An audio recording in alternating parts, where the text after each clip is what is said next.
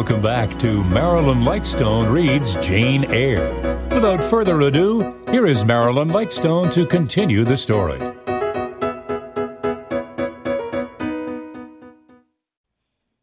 Chapter 27 Some time in the afternoon, I raised my head, and looking round and seeing the western sun gilding the sign of its decline on the wall, I asked, What am I to do?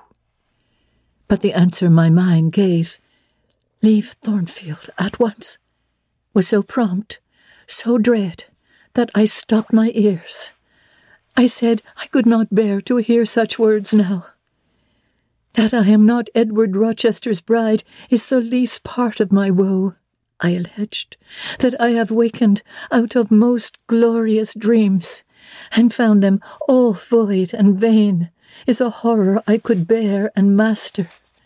But that I must leave him, decidedly, instantly, entirely, is intolerable. I cannot do it. But then, a voice within me averred that I could do it, and foretold that I should do it. I wrestled with my own resolution. I wanted to be weak that I might avoid the awful passage of further suffering I saw laid out before me, and conscience, turned tyrant, held passion by the throat, told her tauntingly she had yet but dipped her dainty foot in the slough, and swore that with that arm of iron he would thrust her down to unsounded depths of agony. Let me be torn away, then I cried. Let another help me. No, you shall tear yourself away. None shall help you. You shall yourself pluck out your right eye, yourself cut off your right hand. Your heart shall be the victim, and you the priest to transfix it. I rose up suddenly, terror struck at the solitude which so ruthless a judge haunted, at the silence which so awful a voice filled. My head swam as I stood erect. I perceived that I was sickening from excitement and inanition. Neither meat nor drink had passed my lips that day, for I had taken no breakfast. And with a strange pang, I now reflected that, long as I had been shut up here, no message had been sent to ask me how I was, or to invite me to come down. Not even little Adele had tapped at the door. Not even Mrs. Fairfax had sought me.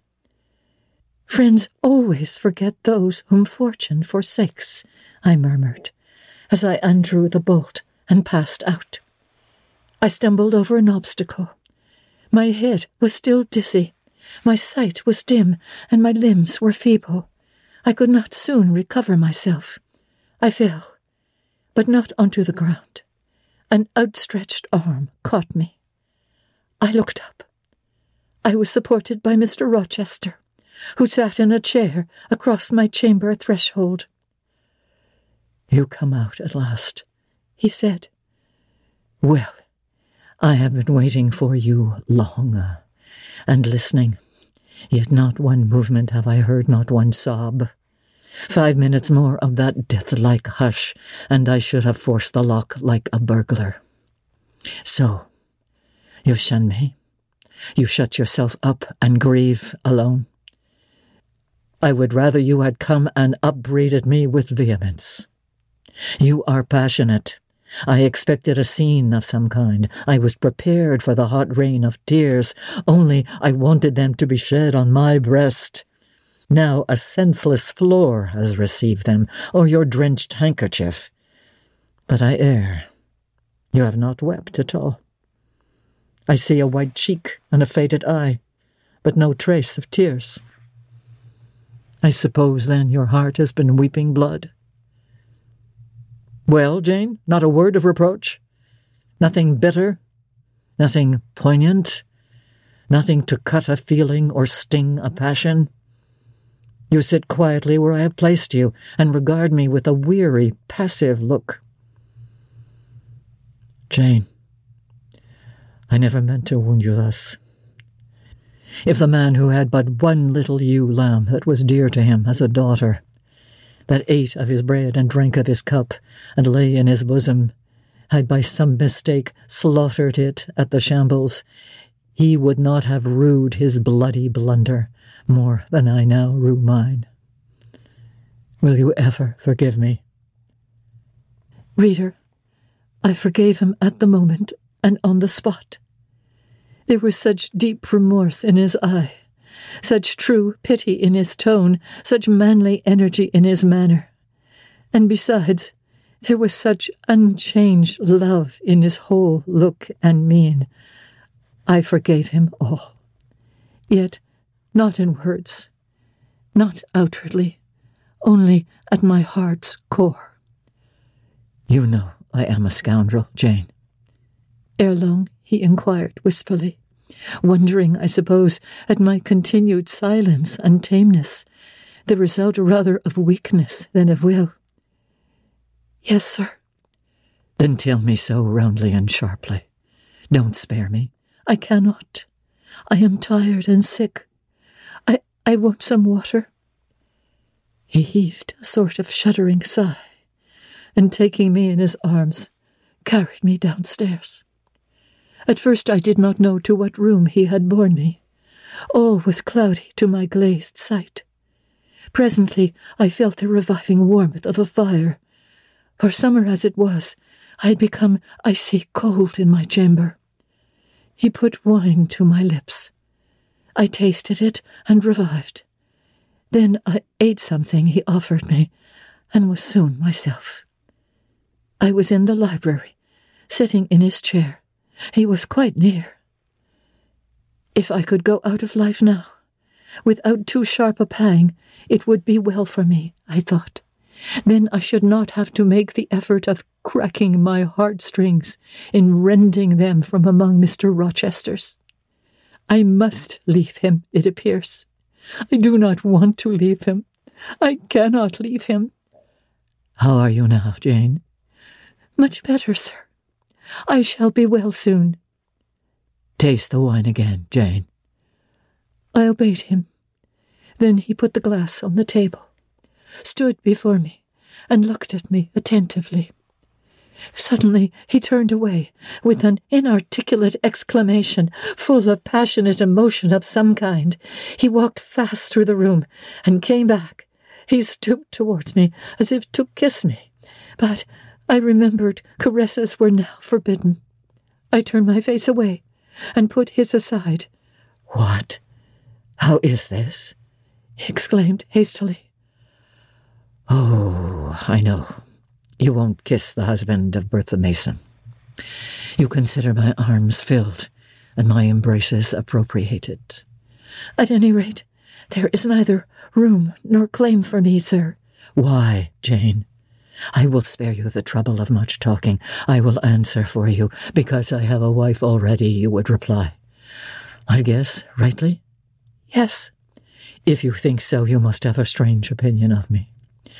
You must regard me as a plotting profligate, a base and low rake who's been simulating disinterested love in order to draw you into a snare deliberately laid and strip you of honor and rob you of self respect. What do you say to that? I see you can say nothing in the first place. You are faint still, and have enough to do to draw your breath. In the second place, you cannot yet accustom yourself to accuse and revile me. And besides, the floodgates of tears are opened, and they would rush out if you spoke much. And you have no desire to expostulate, to upbraid, to make a scene. You are thinking how to act. Talking, you consider, is of no use. I know you. I am on my guard. Sir, I do not wish to act against you, I said, and my unsteady voice warned me to curtail my sentence.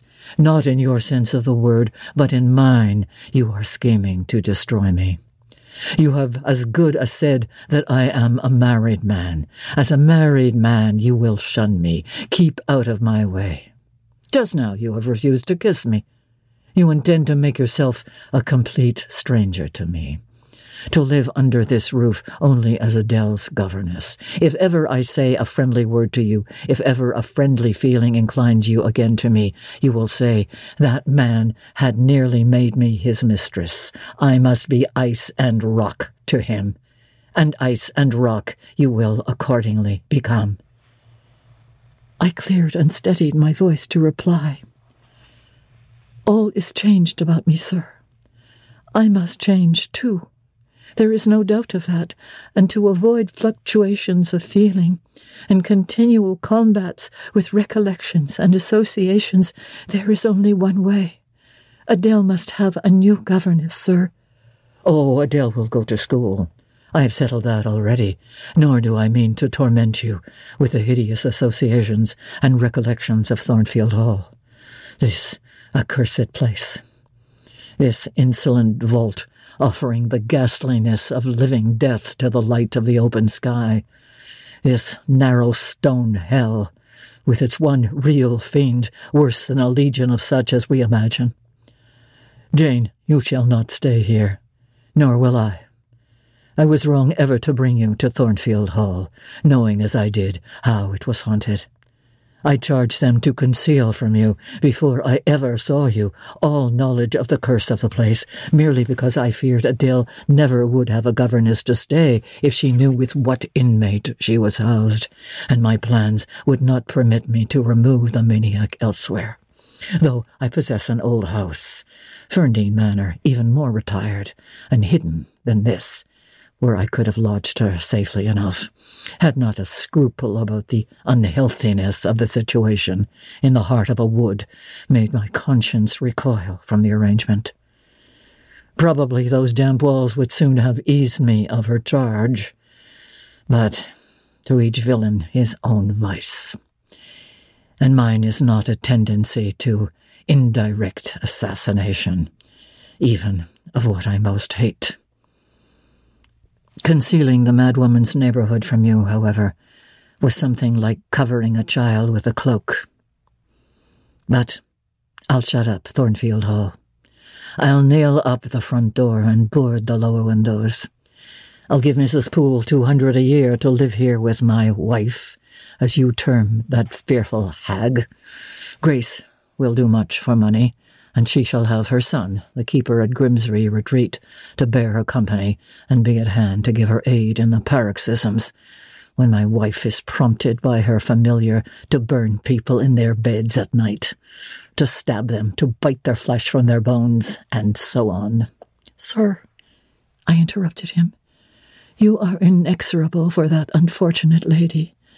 You speak of her with hate, with vindictive antipathy. It is cruel. She cannot help being mad.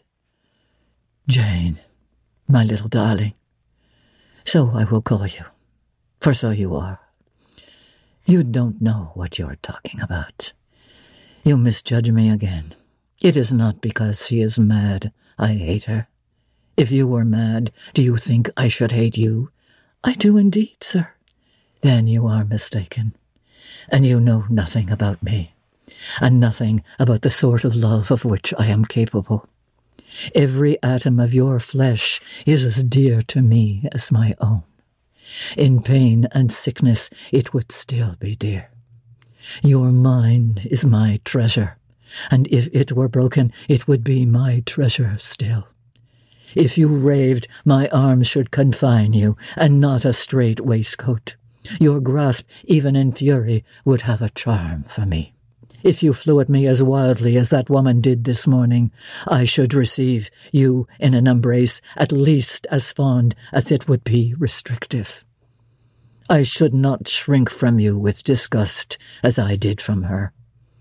In your quiet moments, you should have no watcher and no nurse but me, and I could hang over you with untiring tenderness, though you gave me no smile in return and never weary of gazing into your eyes, though they had no longer a ray of recognition for me. But why do I follow that train of ideas? I was talking of removing you from Thornfield. All, you know, is prepared for prompt departure. Tomorrow you shall go. I only ask you to endure one more night under this roof, Jane. And then farewell to its miseries and terrors forever. I have a place to repair to, which will be a secure sanctuary from hateful reminiscences and from unwelcome intrusion, even from falsehood and slander.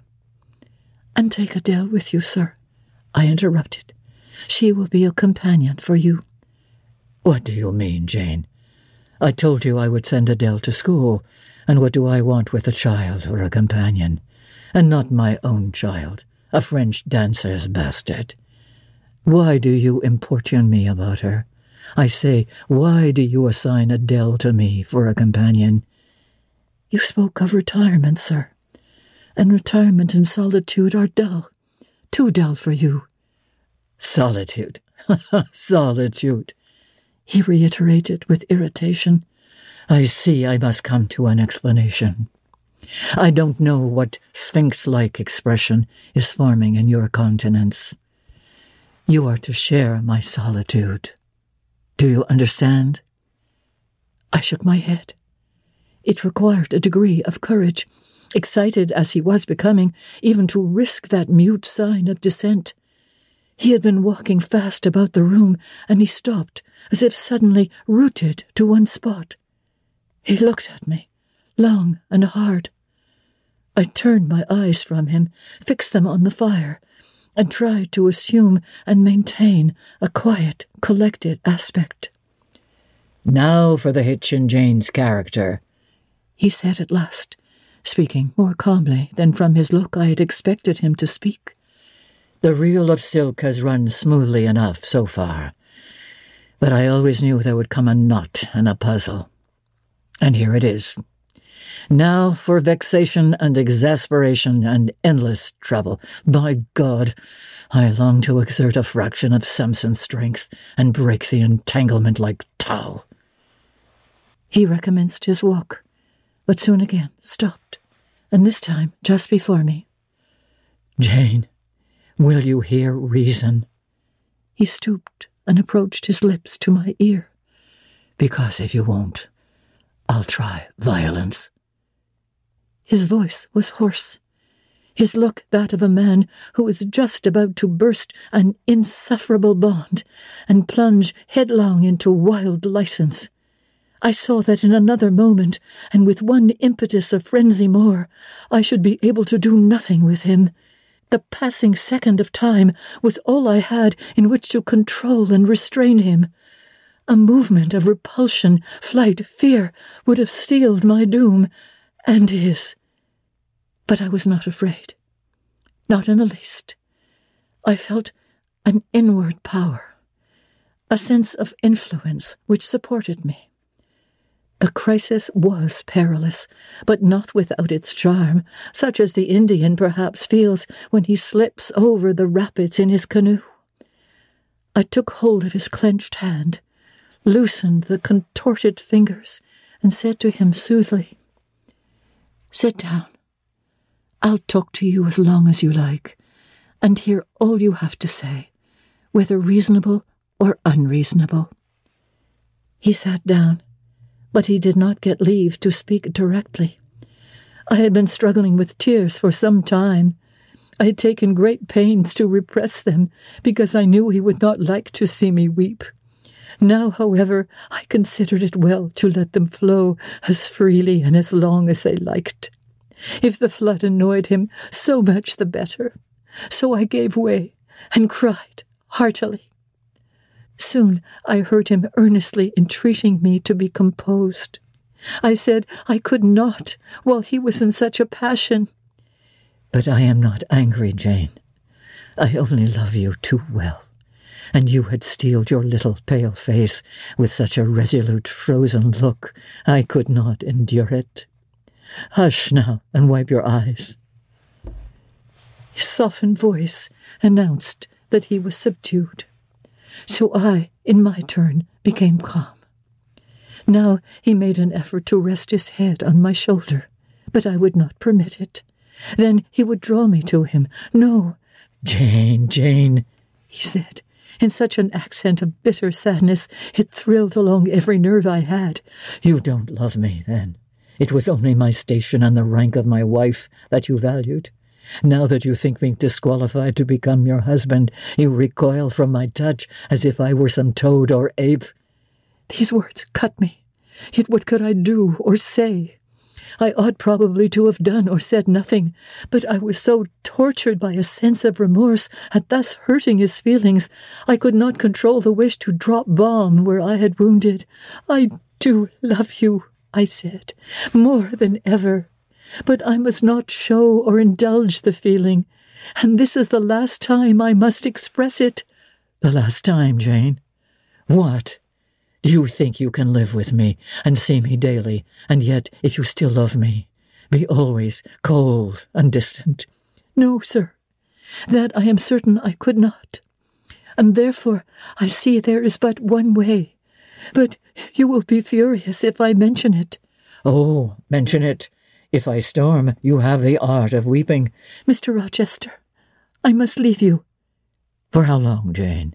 For a few minutes while you smooth your hair? Which is somewhat dishevelled, and bathe your face, which looks feverish. I must leave Adele and Thornfield. I must part with you for my whole life. I must begin a new existence among strange faces and strange scenes. Of course, I told you you should. I pass over the madness about parting from me. You mean you must become a part of me. As to the new existence, it is all right. You shall yet be my wife. I am not married. You shall be Mrs. Rochester both virtually and nominally.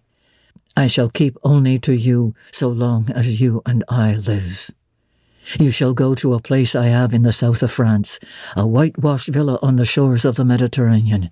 There you shall live a happy and guarded and most innocent life. Never fear that I wish to lure you into error to make you my mistress. Why did you shake your head? Jane, you must be reasonable, or in truth I shall again become frantic. His voice and hand quivered. His large nostrils dilated. His eye blazed. Still, I dared to speak. Sir, your wife is living. That is a fact acknowledged this morning by yourself. If I lived with you as you desire, I should then be your mistress. To say otherwise is sophistical, is false. Jane, I am not a gentle tempered man. You forget that. I am not long enduring. I am not cool and dispassionate. Out of pity to me and yourself, put your finger on my pulse, feel how it throbs, and beware. He bared his wrist and offered it to me. The blood was forsaking his cheek and lips, they were growing livid.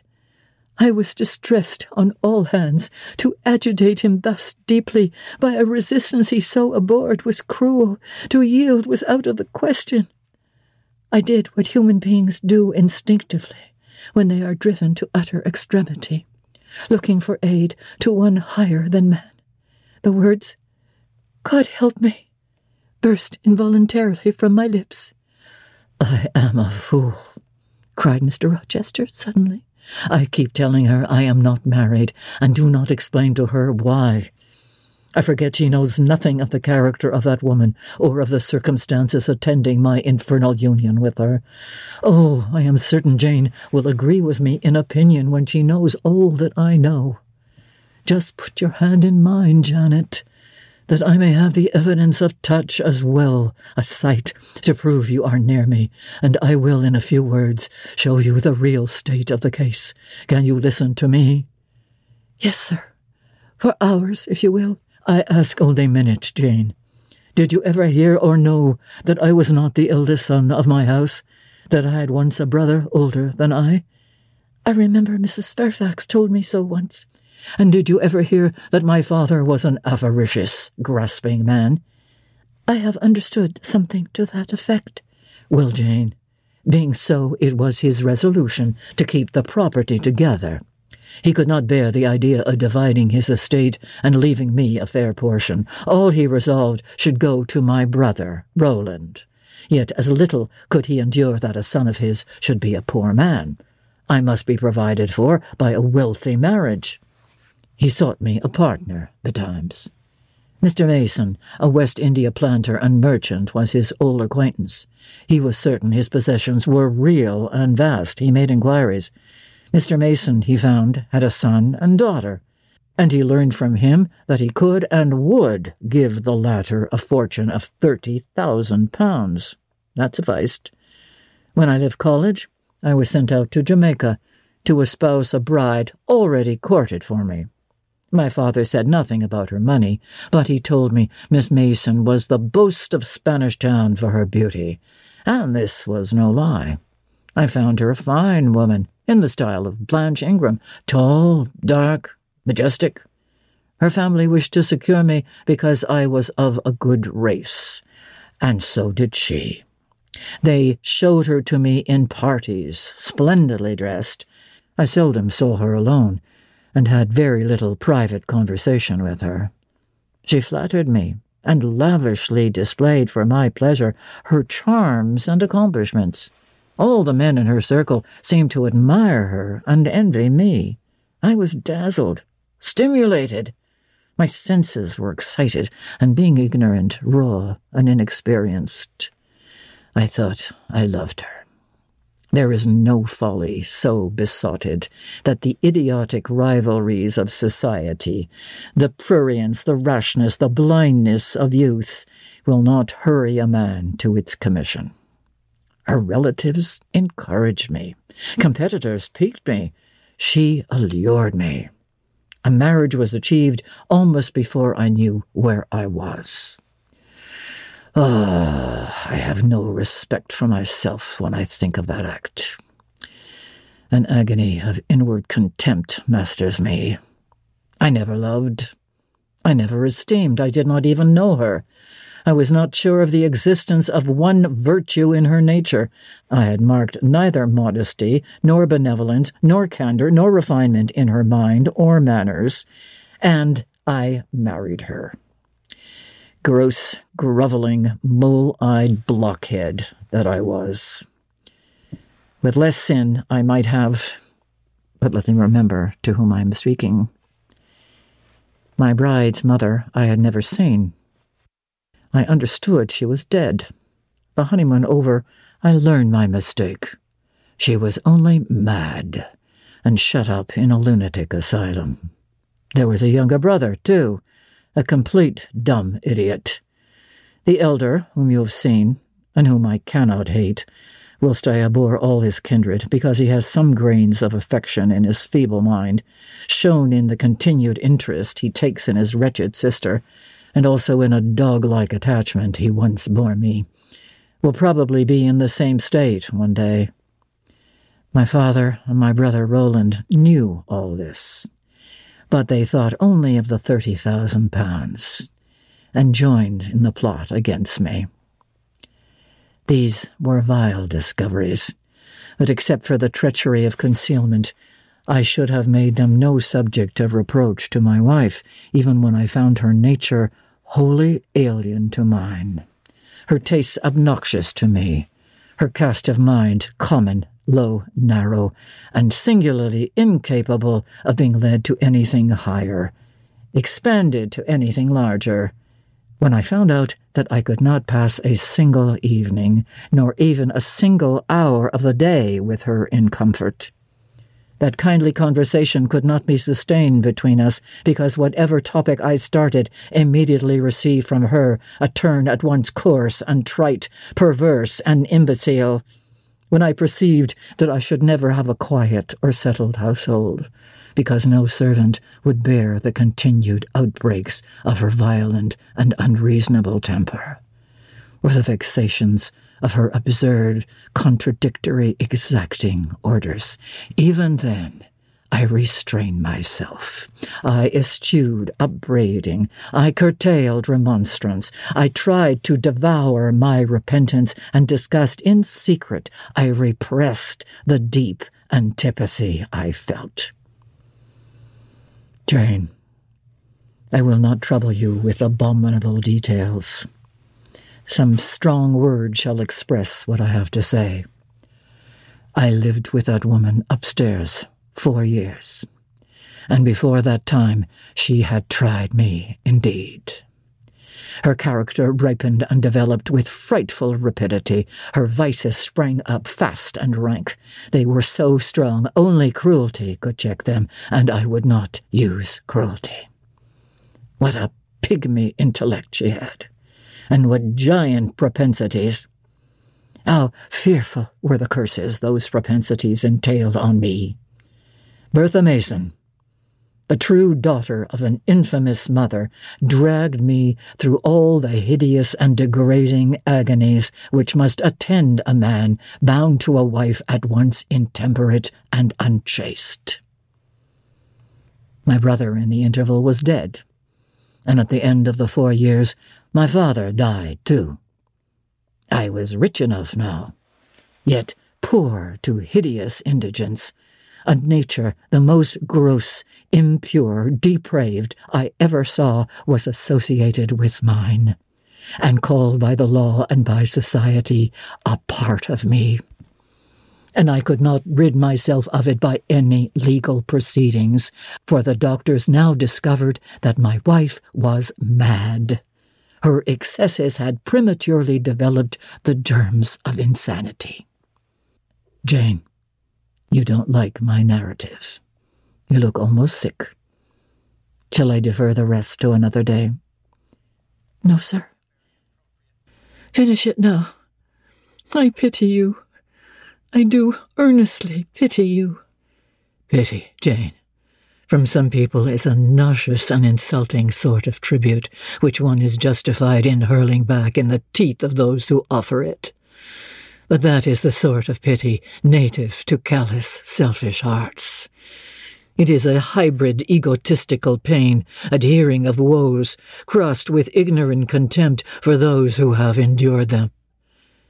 But that is not your pity, Jane. It is not the feeling of which your your whole face is full at this moment, with which your eyes are now almost overflowing, with which your heart is heaving with which your hand is trembling in mine. Your pity, my darling, is the suffering mother of love. Its anguish is the very natal pang of the divine passion. I accept it, Jane. Let the daughter have free advent. My arms wait to receive her. Now, sir, proceed. What what did you do when you found she was mad? Jane, I approached the verge of despair. A remnant of self respect was all that intervened between me and the gulf. In the eyes of the world, I was doubtless covered with grimy dishonor, but I resolved to be clean in my own sight. And to the last, I repudiated the contamination of her crimes and wrenched myself from connection with her mental defects. Still, Society associated my name and person with hers. I yet saw her and heard her daily. Something of her breath, oh, mixed with the air I breathed, and besides, I remembered I had once been her husband. That recollection was then, and is now, inexpressibly odious to me. Moreover, I knew that while she lived I could never be the husband of another and better wife. And though five years my senior, her family and her father had lied to me, even in the particular of her age.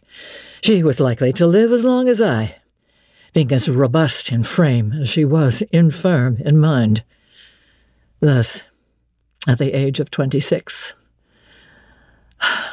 I was hopeless. One night I had been awakened by her yells. Since the medical men had pronounced her mad, she had, of course, been shut up. It was a fiery West Indian night, one of the description that frequently precede the hurricanes of those climates.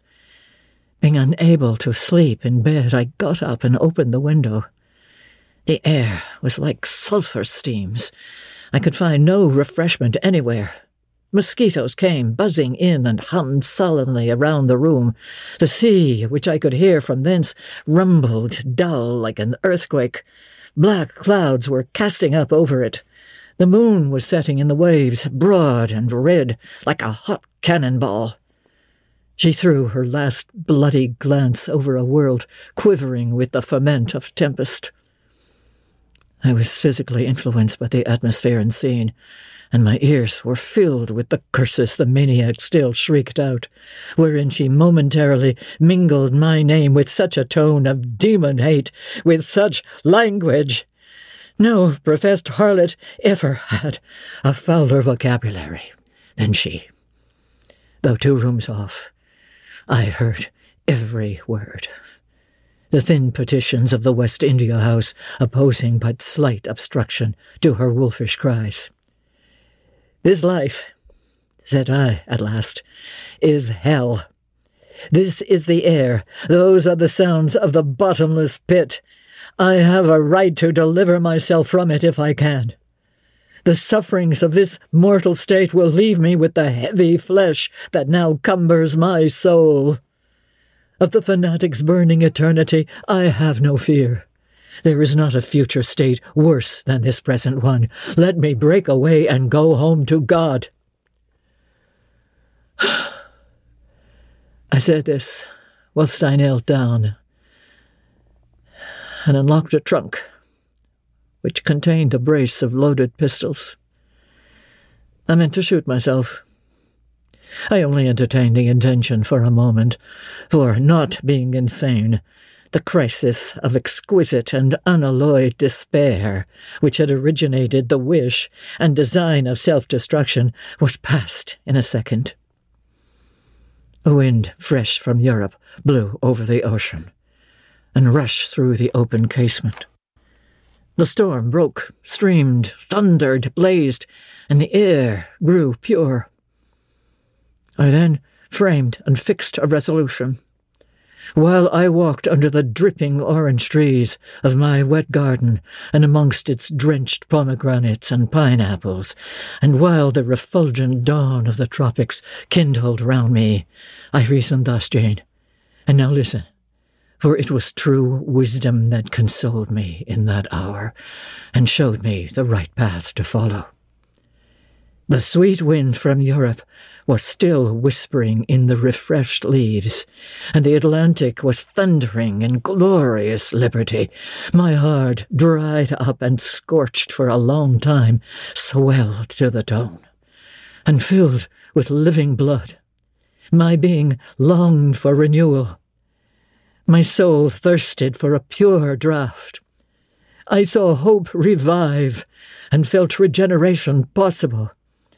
From a flowery arch at the bottom of my garden, I gazed over the sea.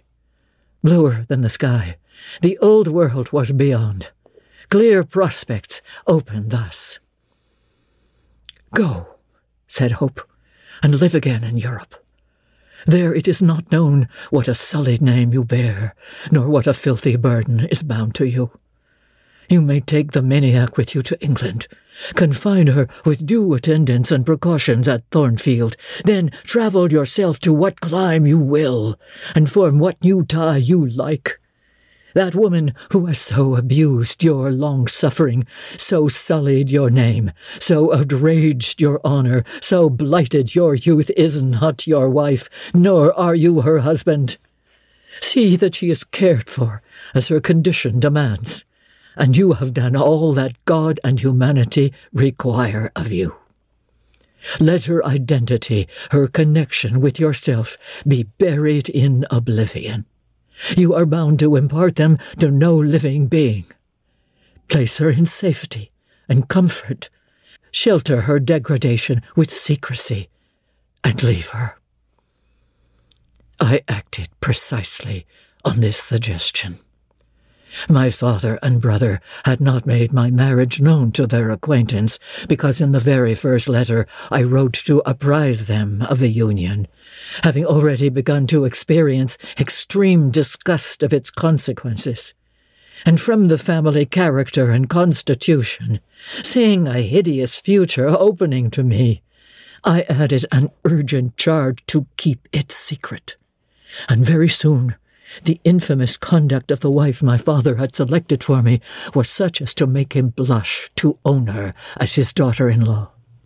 Far from desiring to publish the connection, he became as anxious to conceal it as myself. To England, then, I conveyed her. A fearful voyage I had with such a monster in the vessel. Glad was I when I at last got her to Thornfield, and saw her safely lodged in that third story room, of whose secret inner cabinet she has now for ten years made a wild beast's den, a goblin cell. I had some trouble in finding an attendant for her, as it was necessary to select one on whose fidelity dependence could be placed, for her ravings would inevitably betray my secret. Besides, she had some lucid intervals of days, sometimes weeks, which she filled up with abuse of me. At last, I hired Grace Poole from the Grimsby retreat. She and the surgeon, Carter, who dressed Mason's wounds that night he was stabbed and worried, are the only two I have ever admitted to my confidence. Mrs. Fairfax may indeed have suspected something, but she could have gained no precise knowledge as to facts. Grace has, on the whole, proved a good keeper, though owing partly to a fault of her own, of which it appears nothing can cure her, and which is incident to her harassing profession, her vigilance has been more than once lulled and baffled. The lunatic is both cunning and malignant. She has never failed to take advantage of her guardian's temporary lapses, once to secrete the knife with which she stabbed her brother, and twice to possess herself of the key of her cell, and issue therefrom in the night time. On the first of these occasions, she perpetrated the attempt to burn me in my bed. On the second, she paid that ghastly visit to you. I thank Providence, who watched over you, that she then spent her fury on your wedding apparel, which perhaps brought back vague reminiscences of her own bridal days. But on what might have happened, I cannot endure to reflect. When I think of the thing which flew at my throat this morning, hanging its black and scarlet visage over the nest of my dove, my blood curdles. And what, sir? I asked, while he paused, did you do when you had her settled here? Where did you go? What did I do, Jane? I transformed myself into a will o' the wisp. Where did I go? I pursued wanderings as wild as those of the March spirit. I sought the continent, and went devious through all its lands.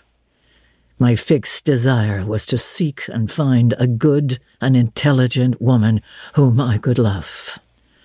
A contrast to the fury I left at Thornfield. But you could not marry, sir. I had determined and was convinced that I could and ought. It was not my original intention to deceive, as I have deceived you. I meant to tell my tale plainly and make my proposals openly and it appeared to me so absolutely rational that I should be considered free to love and be loved. I never doubted some woman might be found willing and able to understand my case and accept me, in spite of the curse with which I was burdened. Well, sir?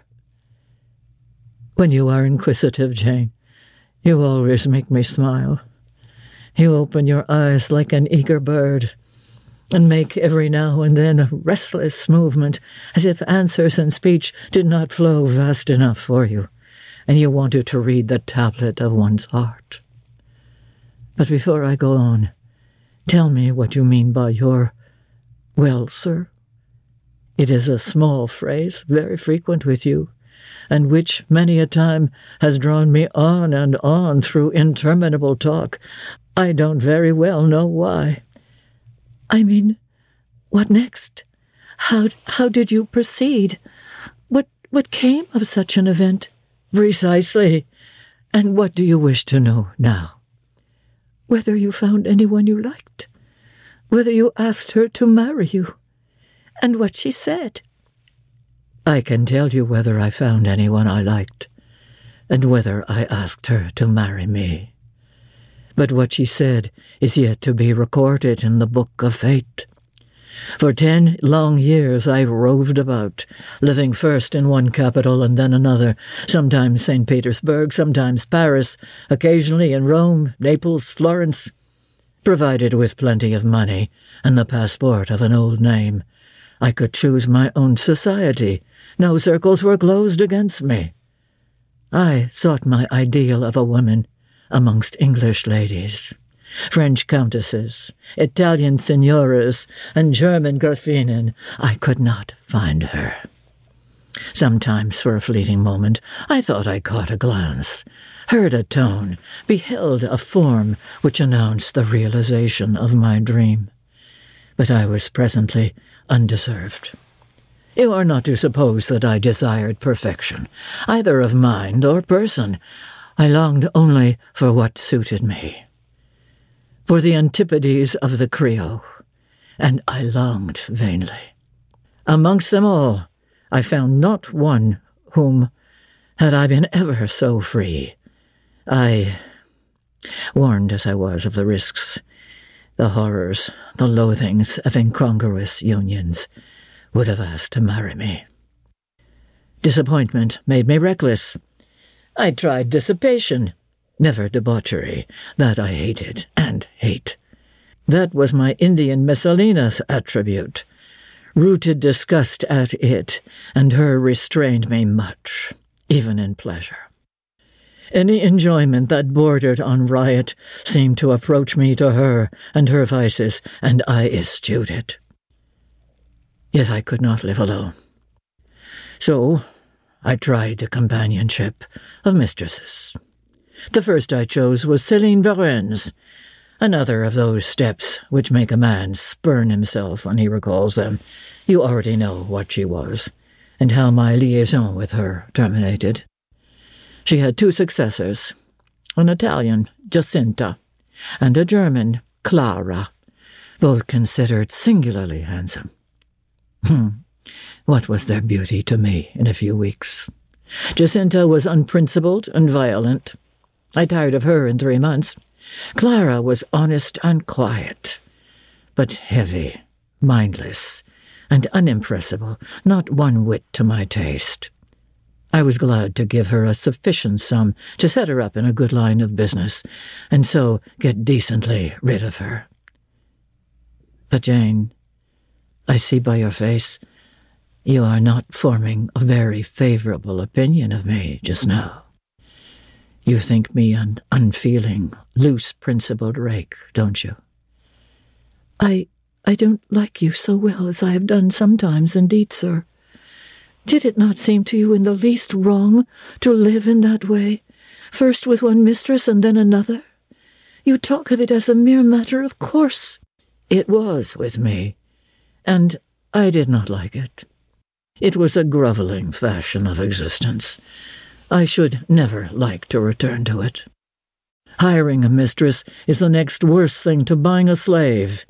Both are often by nature and always by position inferior, and to live familiarly with inferiors is degrading. I now hate the recollection of the time I passed with Celine, Jacinta, and Clara.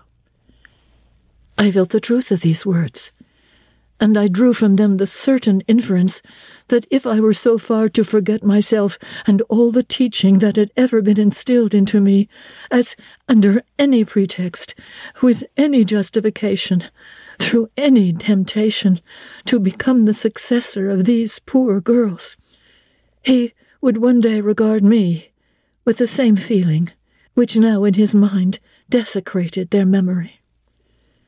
I did not give utterance to this conviction. It was enough to feel it. I impressed it on my heart that it might remain there to serve me as aid in the time of trial. Now, Jane, why don't you say, Well, sir, I have not done. You are looking grave. Ah, you disapprove of me still, I see. But let me come to the point. Last January, rid of all mistresses, in a harsh, bitter frame of mind, the result of a useless, roving, lonely life, corroded with disappointment, sourly disposed against all men, and especially against all womankind. For I began to regard the notion of an intellectual, faithful, loving woman as a mere dream. Recalled by business, I came back to England. On a frosty winter afternoon, I rode in sight of Thornfield Hall. A borrowed spot. I expected no peace, no pleasure there. On a stile in Hay Lane, I saw a quiet little figure sitting by itself. I passed it as negligently as I did the pollard willow opposite to it. I had no presentiment of what it would be to me, no inward warning that the arbitress of my life, my genius for good or evil, waited there in humble guise. I did not know it, even when, on Mesrour's accident, it came off and gravely offered me help. Childish and slender creature. It seemed as if a linnet had hopped to my foot and proposed to bear me on its tiny wing. I was surly, but the thing would not go. It stood by me with strange perseverance, and looked and spoke with a sort of authority. I must be aided, and by that hand. and aided I was. When once I had pressed the frail shoulder, something new, a fresh sap and sense, stole into my frame. It was well I had learnt that this elf must return to me, that it belonged to my house down below, or I could not have felt it pass away from under my hand, and seen it vanish behind the dim hedge without singular regret. I heard you come home that night, Jane, though probably you were not aware that I thought of you or watched for you. The next day I observed you, myself unseen, for half an hour while you played with Adele in the gallery. It was a snowy day, I recollect, and you could not go out of doors.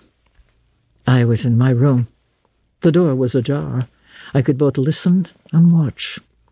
Adele claimed your outward attention for a while, yet I fancied your thoughts were elsewhere. But you were very patient with her, my little Jane. You talked to her and amused her a long time. When at last she left you, you lapsed at once into deep reverie. You betook yourself slowly to pace the gallery. Now and then, in passing a casement, you glanced out at the thick falling snow. You listened to the sobbing wind, and again you paced gently on and dreamed.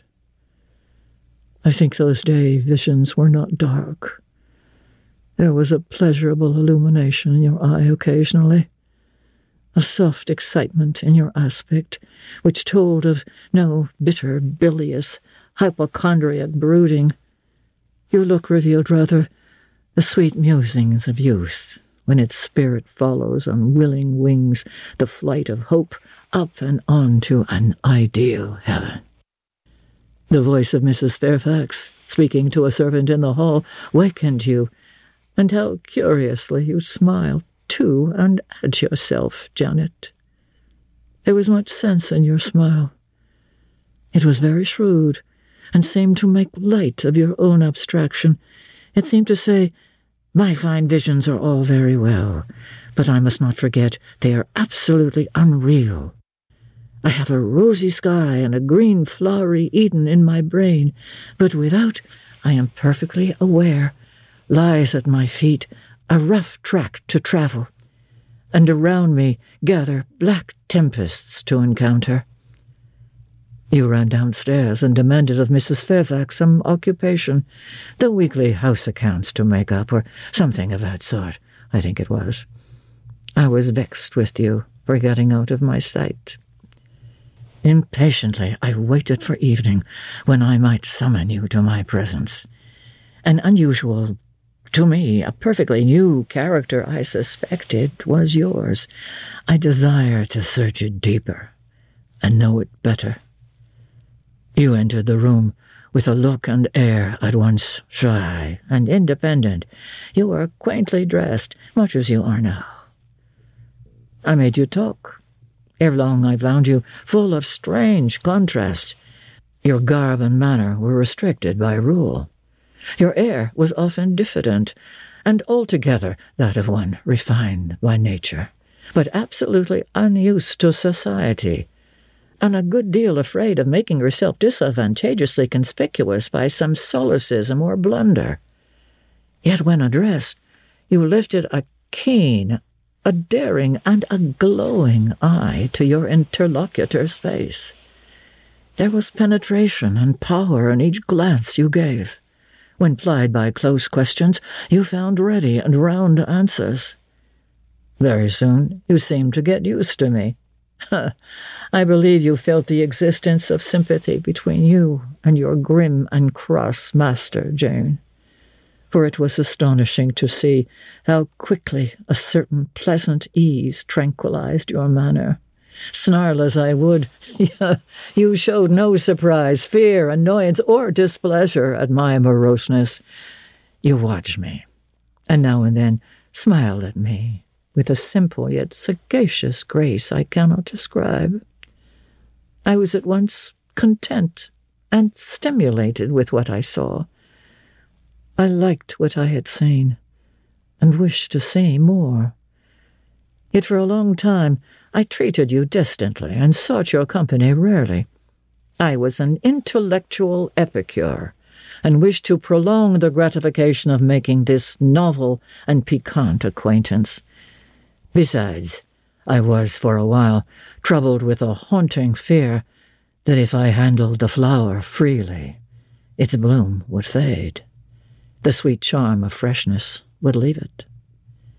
I did not then know that it was no transitory blossom, but rather the radiant resemblance of one, cut in an indestructible gem. Moreover, I wished to see whether you would seek me if I shunned you, but you did not. You kept in the schoolroom as still as your own desk and easel. If by chance I met you, you passed me as soon and with as little token of recognition as was consistent with respect. Your habitual expression in those days, Jane, was a thoughtful look. Not despondent, for you were not sickly, but not buoyant, for you had little hope, and no actual pleasure.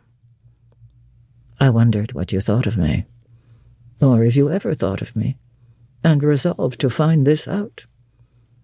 I resumed my notice of you. There was something glad in your glance, and genial in your manner when you conversed. I saw you had a social heart. It was the silent schoolroom, it was the tedium of your life that made you mournful. I permitted myself the delight of being kind to you. Kindness stirred emotion soon. Your face became soft in expression, your tones gentle. I liked my name pronounced by your lips in a grateful, happy accent. I used to enjoy a chance meeting with you, Jane, at this time. There was a curious hesitation in your manner. You glanced at me with a slight trouble, a hovering doubt.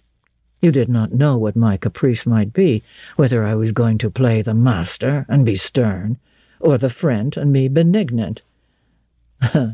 I was now too fond of you often to simulate the first whim, and when I stretched my hand out cordially, such bloom and light and bliss rose to your young, wistful features. I had much ado often to avoid straining you then and there to my heart. Don't talk any more of those days, sir, I interrupted, furtively dashing away some tears from my eyes. His language was torture to me, for I knew what I must do, and do soon, and all these reminiscences and these revelations of his feelings only made my work more difficult. No, Jane, he returned. What necessity is there to dwell on the past, when the present is so much surer, the future so much brighter? I shudder to hear the infatuated assertion. You see now how the case stands, do you not? he continued. After a youth and manhood passed half in unutterable misery and half in dreary solitude, I have for the first time found what I can truly love. I have found you. You are my sympathy, my better self, my good angel. I am bound to you with a strong attachment. I think you good, gifted, lovely. A fervent, a solemn passion is conceived in my heart. It leans to you, draws you to my centre and spring of life, wraps my existence about you, and, kindling in pure, powerful flame, fuses you and me in one. It was because I felt and knew this that I resolved to marry you, Jane. To tell me that I had already a wife is empty mockery. You know now that I had but a hideous demon. I was wrong to attempt to deceive you, but I feared a stubbornness that exists in your character. I feared early instilled prejudice.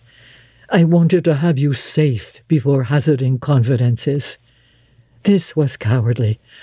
I, I should have appealed to your nobleness and magnanimity at first, as I do now. Open to you plainly my life of agony, describe to you my hunger and thirst after a higher and worthier existence. Shown to you not my resolution, that word is weak, but my resistless bent to love faithfully and well, where I am faithfully and well loved in return. Then I should have asked you to accept my pledge of fidelity and to give me yours. Jane, give it me now. A pause. Why are you silent, Jane? I was experiencing an ordeal. A hand of fiery iron grasped my vitals. Terrible moment, full of struggle, blackness, burning. Not a human being that ever lived could wish to be loved better than I was loved. And to him who thus loved me, I absolutely worshipped. And I must renounce love and idol. One drear word comprised my intolerable duty. Depart. Jane, you understand what I want of you. Just this promise I will be yours, Mr. Rochester. Mr. Rochester, I will not be yours.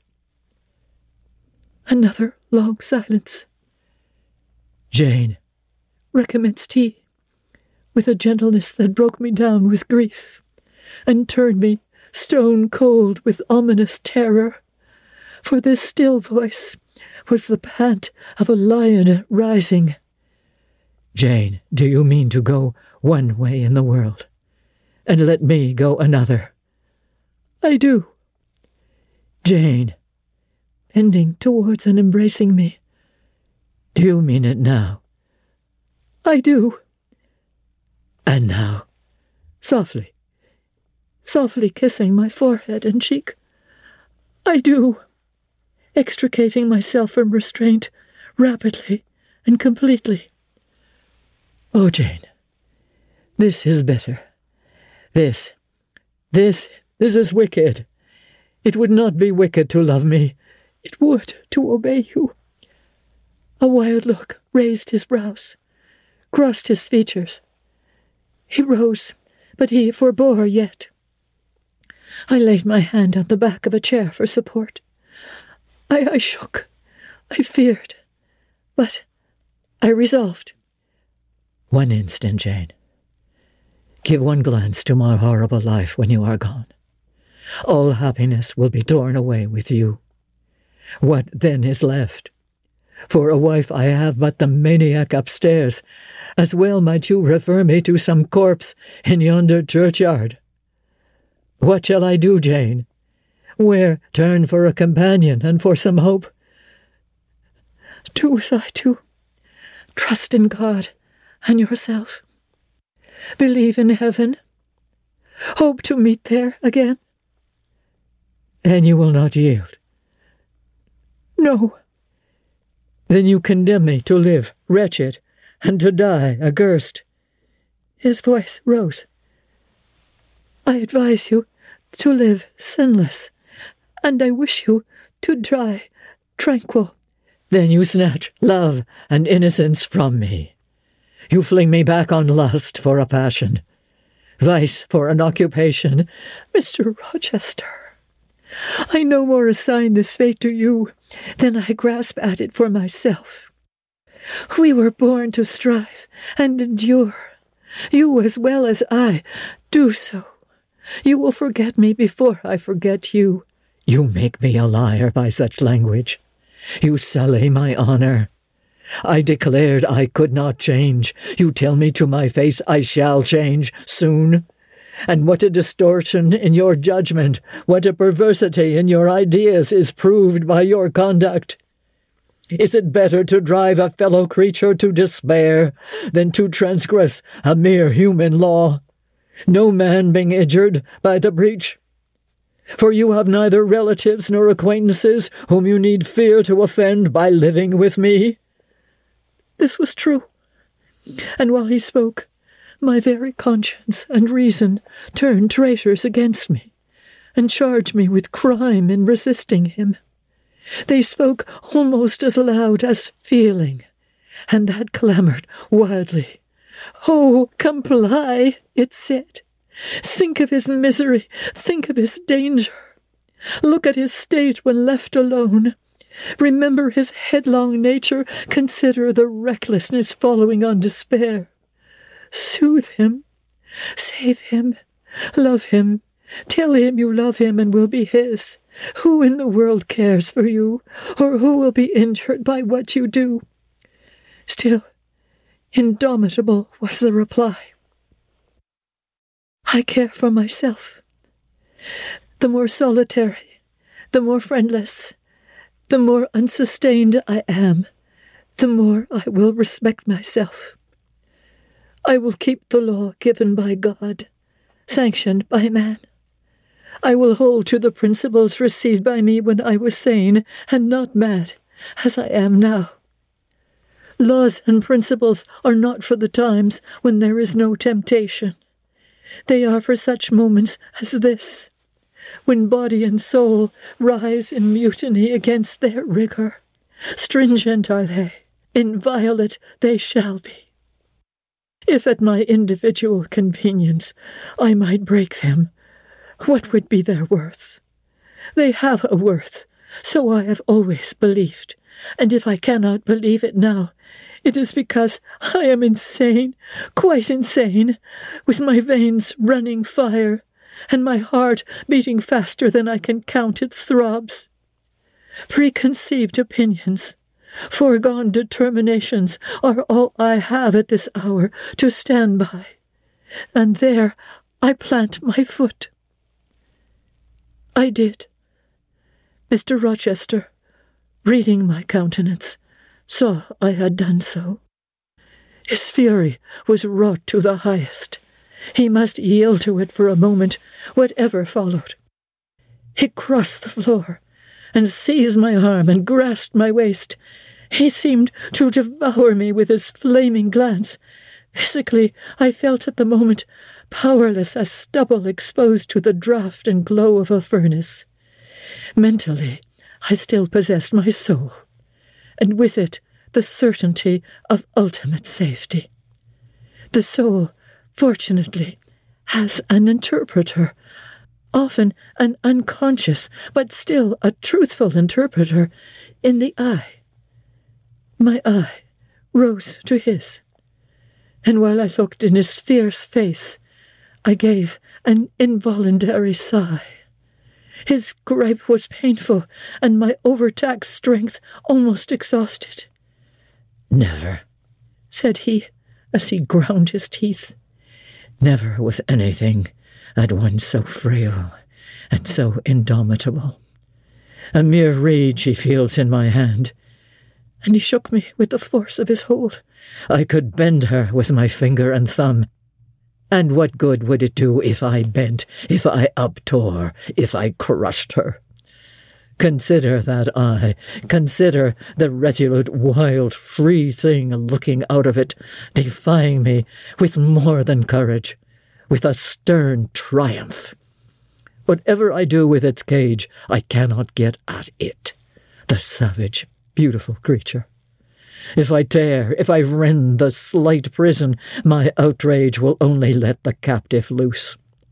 Conqueror I might be of the house, but the inmate would escape to heaven before I could call myself possessor of its clay dwelling place.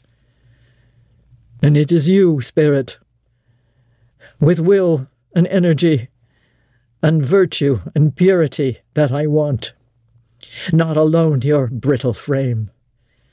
Of yourself you could come with soft flight and nestle against my heart, if you would, seized against your will you will elude the grasp like an essence. You will vanish ere I inhale your fragrance. Oh, come, Jane, come. As he said this, he released me from his clutch and only looked at me.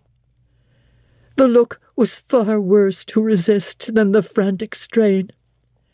Only an idiot, however, would have succumbed now. I had dared and baffled his fury. I must elude his sorrow. I retire to the door. You are going, Jane? I am going, sir. You are leaving me? Yes. You will not come?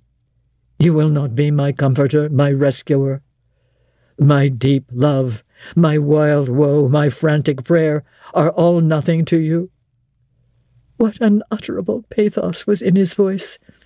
How hard it was to reiterate firmly, I am going.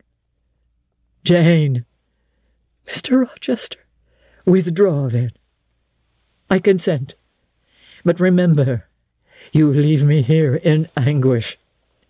Go up to your own room. Think over all I have said, and Jane, cast a glance on my sufferings. Think of me. He turned away. He threw himself on his face on the sofa. Oh, Jane, my hope, my love, my life, broke in anguish from his lips. Then came a deep, strong sob. I had already gained the door. But, reader, I walked back, walked back as determinedly as I had retreated. I knelt down by him. I turned his face from the cushion to me. I kissed his cheek. I smoothed his hair with my hand. God bless you, my dear master, I said.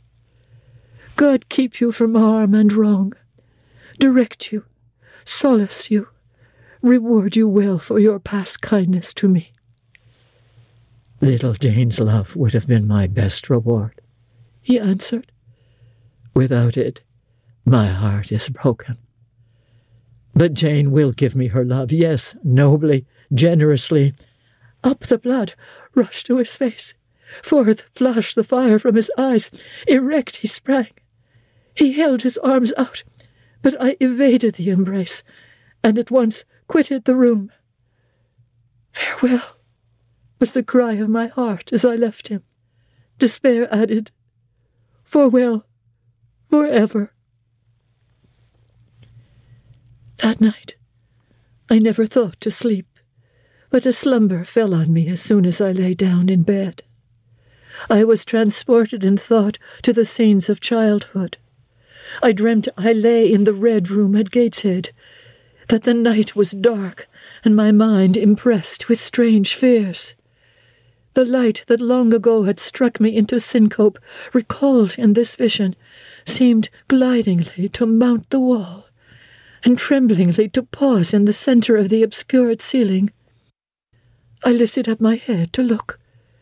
The roof resolved to clouds, high and dim. The gleam was such as the moon imparts to vapours she is about to sever. I watched her come, watched with the strangest anticipation, as though some word of doom were to be written on her disk. She broke forth as never moon yet burst from cloud. A hand first penetrated the sable folds and waved them away.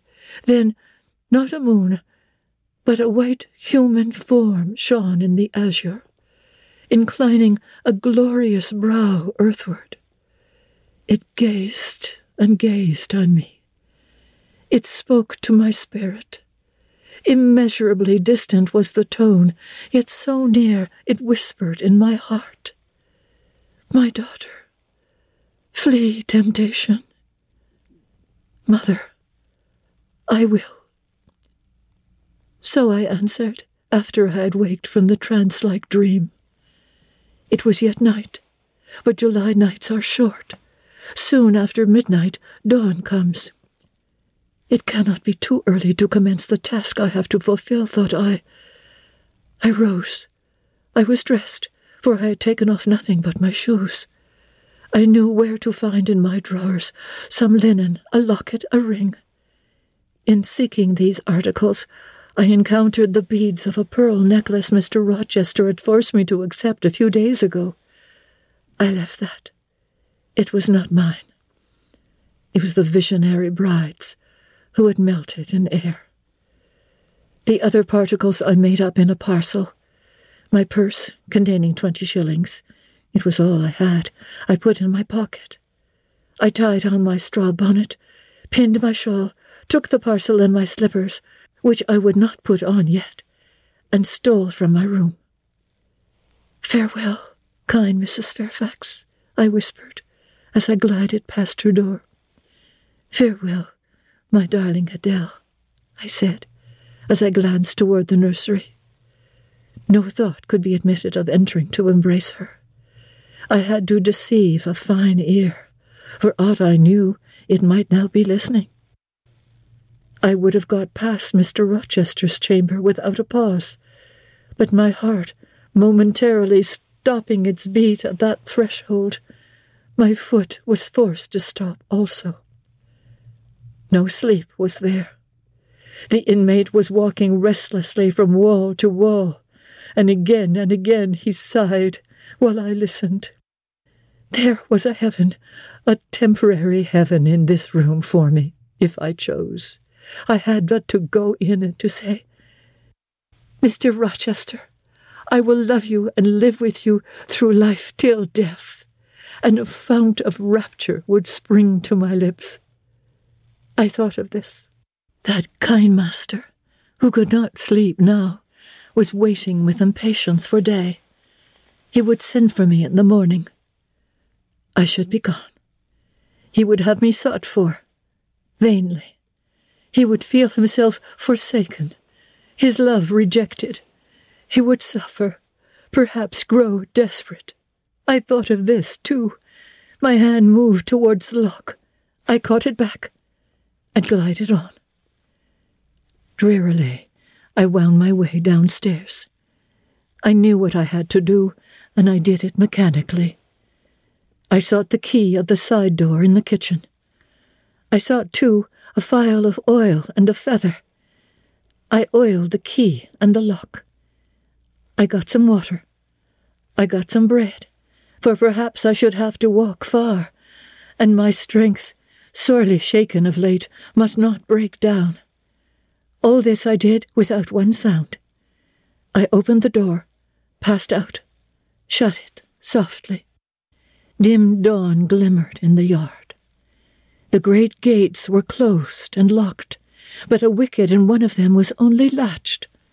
Through that I departed. It, too, I shut. And now I was out of Thornfield. A mile off, beyond the fields, lay a road which stretched in the contrary direction to Millcote, a road I had never travelled, but often noticed and wondered where it led. Thither I bent my steps. No reflection was to be allowed now. Not one glance was to be cast back, not even one forward. Not one thought was to be given either to the past or the future. The first was a page so heavenly sweet, so deadly sad, that to read one line of it would dissolve my courage and break down my energy. The last was an awful blank, something like the world when the deluge was gone by. I skirted fields and hedges and lanes till after sunrise. I believe it was a lovely summer morning. I know my shoes, which I had put on when I left the house, were soon wet with dew. But I looked neither to rising sun, nor smiling sky, nor wakening nature. He who was taken out to pass through a fair scene to the scaffold thinks not of the flowers that smile on his road, but of the block and axe edge, of the disseverment of bone and vein, of the grave gaping at the end. And I thought of drear flight and homeless wandering. And oh, with agony, I thought of what I left. I could not help it. I thought of him now in his room, watching the sunrise, hoping I should soon come to say I would stay with him and be his. Oh, I longed to be his. I panted to return. It was not too late. I could yet spare him the bitter pang of bereavement. As yet, my flight, I was sure, was undiscovered. I could go back and be his comforter, his pride his Redeemer from misery, perhaps from ruin. Oh, that fear of his self abandonment! Far worse than my abandonment. How it goaded me! It was a barbed arrowhead in my breast. It tore me when I tried to extract it. It sickened me when remembrance thrust it farther in. Birds began singing in brake and copse. Birds who were faithful to their mates. Birds were emblems of love. What was I? In the midst of my pain of heart and frantic error of principle, I abhorred myself. I had no solace from self approbation, none even from self respect. I had injured, wounded, left my master. I was hateful in my own eyes. Still, I could not turn nor retrace one step. God must have led me on. As to my own will or conscience, impassioned grief had trampled one and stifled the other. I was weeping wildly as I walked along my solitary way. Fast, fast I went, like one delirious. A weakness, beginning inwardly, extending to the limbs, seized me, and I fell. I lay on the ground some minutes, pressing my face to the wet turf. I had some fear, or hope, that here I should die.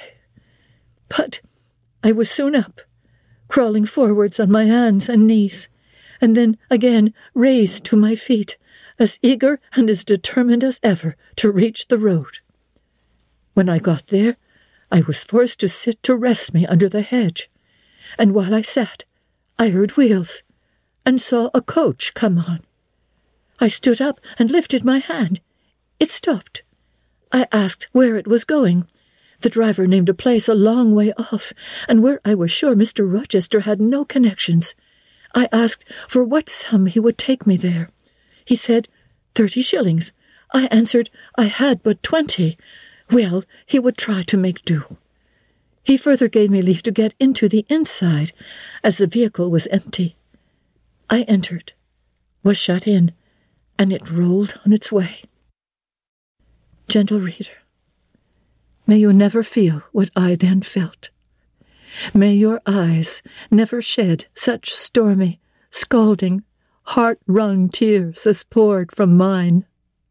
May you never appeal to heaven in prayers so hopeless and so agonized as in that hour left my lips. For never may you, like me, dread to be the instrument of evil to what you wholly love.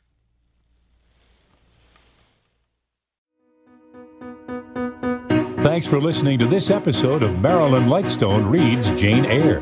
This episode was produced by Justin Eacock and Paul Thomas. Executive producer Moses Znaimer. You can help us by recommending this podcast to your friends and rating it in the iTunes and Android podcast stores.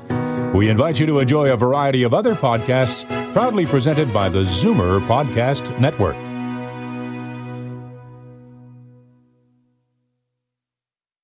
This podcast is proudly produced and presented by the Zoomer Podcast Network, home of great podcasts like Marilyn Lightstone Reads, Idea City on the Air, and The Garden Show.